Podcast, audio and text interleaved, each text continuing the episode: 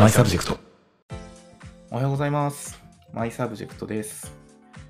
えーっと、今日撮ろうかなと思っているのが、その一歩目の踏み出し方をクリアにしようというテーマなんですけれども、えーこれが何かというとですね、もうちょっと別の言い方をすると、世の中のリーダーの人が自分のメンバーに対して何か指示をするときに、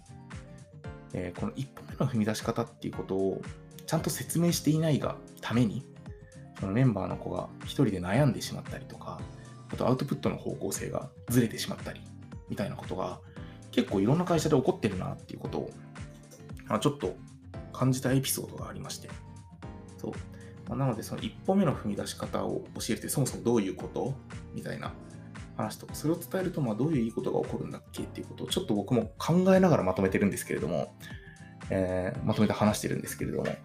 ちょっと取っていきたいなと思いましたと。でそもそもこれをちょっと取るに至ったエピソードっていうのが一つありまして、何かというと、えーと僕のチームで支援してるとあるお客さんの会社がいるんですよね。そう、まあ、A 社さんとしましょうと。この A 社さんで僕が実はその若手のワンオンワンをやってるんですよ。あくまで外部のアドバイザーなんだけど、でもなかなかその若手がこう育っていかないっていうことで、ちょっと5年目以下の若手社員と渡さんいろいろ話して、そもそも何が課題なのかちょっと考えてみてよみたいなオーダーをもらって、あ、もう全然やりますよっていうので、若手の子たちとワンオンワンしてるんですよね。で、営業の担当のことをふと話していたときに、いや、最近仕事どうなのとか、なんか何に悩んでんのみたいな話を聞いたときに、その彼からされた質問が、仮説ってどうやって作るんですか？みたいな話質問されたんですよね。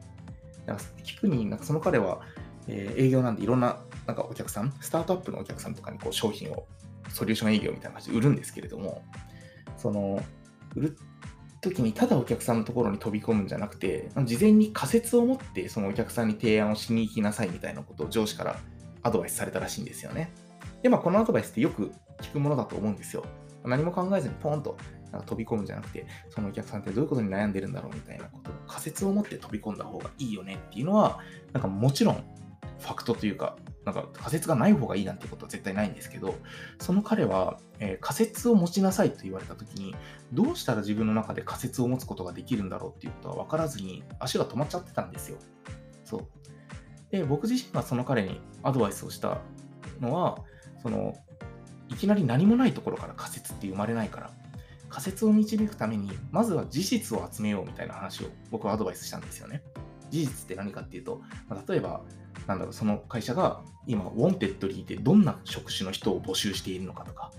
その会社が今、えーどういうキーワードで例えば広告出しているのかとか、まあ、これもツール使ったら、ね、すぐわかるからね。とか、その会社が今どんなウェビナー、タイトルのウェビナーを自社で企画して回しているのかとか、まあ、それちょっと調べたらわかる、えっと、事実っていうのをたくさん集めていこうみたいな。そうそれができたら、あとは競合についての情報ですよね。同業他社、そのお客さんのお客さんですね、僕の。が、えっと、競合としているサービスってどういうものなのとか、その会社はじゃあどういう営業活動しているのみたいなことを調べていこうみたいなことで、事実の量がたくさん増えていくと、まあ、いい仮説っていうのは導きるようになるよみたいなことを僕がアドバイスをしてあげたところ、まあ、結構感動してくれたんですよ、その彼が。なるほどと。そう、なんか仮説を出せ出せと言われたけど、全然出せ、何からやっていいかわからなかったんだけれども、事実を集めろと言われたことに対しては、自分で動くイメージがすごく湧くと。ここから動いていけばいいんですね。なるほど、ありがとうございます。みたいな会話っていうのが、まあ、ちょうど今日、あの僕との間で行われていて。で、この、まあ、その仮説だの事実だのっていう話は本論じゃない打足なんですけれども、結局、その仮説を導けというふわっとした指示に対して、事実をまず調べようねっていう一歩目の指示をしてあげないと、動けない人のが世の中多いなって思うんですよね。にもかかわらず、まあ、さっきのそのお客さんの会社のリーダーもそうだし、それだけじゃなくて、世のいろんなまあ経営者とかリーダー、マネージャーと呼ばれる人の多くは、この一歩目を示してあげない、本人に依存の、本人に依存させてしまうっていうケースがすごく多いなと、僕自身のキャリアを振り返ってもすごく思っています。で、これをやっぱりやると、何が良くないかっていうと、トータルとしての仕事の生産性落ちるんですよね。そう。まあ、リーダーがそもそもその一歩目のイメージできていなかったら、それはもう仕事として依頼するなよっていう話だし、えっと、それを伝えていないがゆえに、結局情報の格差がリーダーとメンバーである状態で動き出してしまうと、やらなくていい、まあ、いろんな仕事とかいろんなアクションにこうメンバーが手足を取られてしまって、結局、結果的に業務の負荷が上がっていってしまったりする。うん。でさっきみたいな仮説みたいな抽象度の高い話だけじゃないと思うんですよね。例えば自分の会社の営業資料をなんかいけてないからリニューアルしましょうみたいなプロジェクトが仮に立ち上がったとき、営業資料のリニューアル、よし、じゃあまずはパワポを開いてデザインだとはならないじゃないですか。そう。まあ、それこそ、なんか、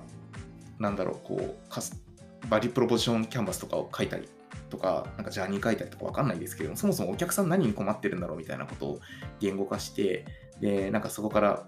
お客さんが知りたい情報と自分たちが伝えたい情報とかをこう洗い出していって、構成に落としていって、最後デザインみたいな形だと思うんですけれども、特にそのジュニアなメンバー中心で一緒に仕事していると、この手順、僕らが思っているこの当たり前の手順っていうものも、やっぱりちゃんと伝理解できていなかったりする人の方が多いんですよね。そうでもちろん、え試行錯誤することによって本人が学習して成長してっていうところはもちろんあるんですけれども、個人的にはこのスピードが求める求められるこのスタートアップの世界において、え本人の思考をなるべくショートカットさせてあげることっていうのは実は大事なんじゃないかなと、個人的には思っています。だからこそ、この一歩目の踏み出し方、まあ、さっきの話で言うと、じゃあまずはバリュープロポジションキャンバス書いてみよう。書くために、えー、既存のお客さんにじゃあインタビューを3件やってみようみたいなこととか、まあ、ここまではちょっと 若干手取り足取りすぎるかなとも言いながら思うものの、なんかそういうことを示してあげることによってチーム全体の生産性が上がったりとか、あとはメンバーのその負荷っていうものが軽減されて、まあ、適切なペースとかで働くことができるようになっていくんじゃないのかなというふうに思ったというところでした。そうなので今日の話はちょっとサクッとなんですけれども、このリーダーがメンバーに何か業務の指示をするときに、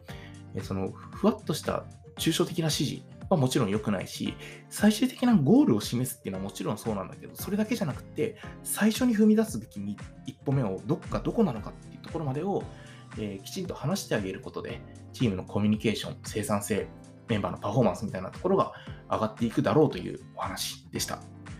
はい。というわけで今日も最後までご視聴いただきありがとうございます。あと2日ですね。やることいっぱい僕もあって、結構今週大変なんですけれども、週末に向けて皆さん頑張っていきましょう。バイバーイ。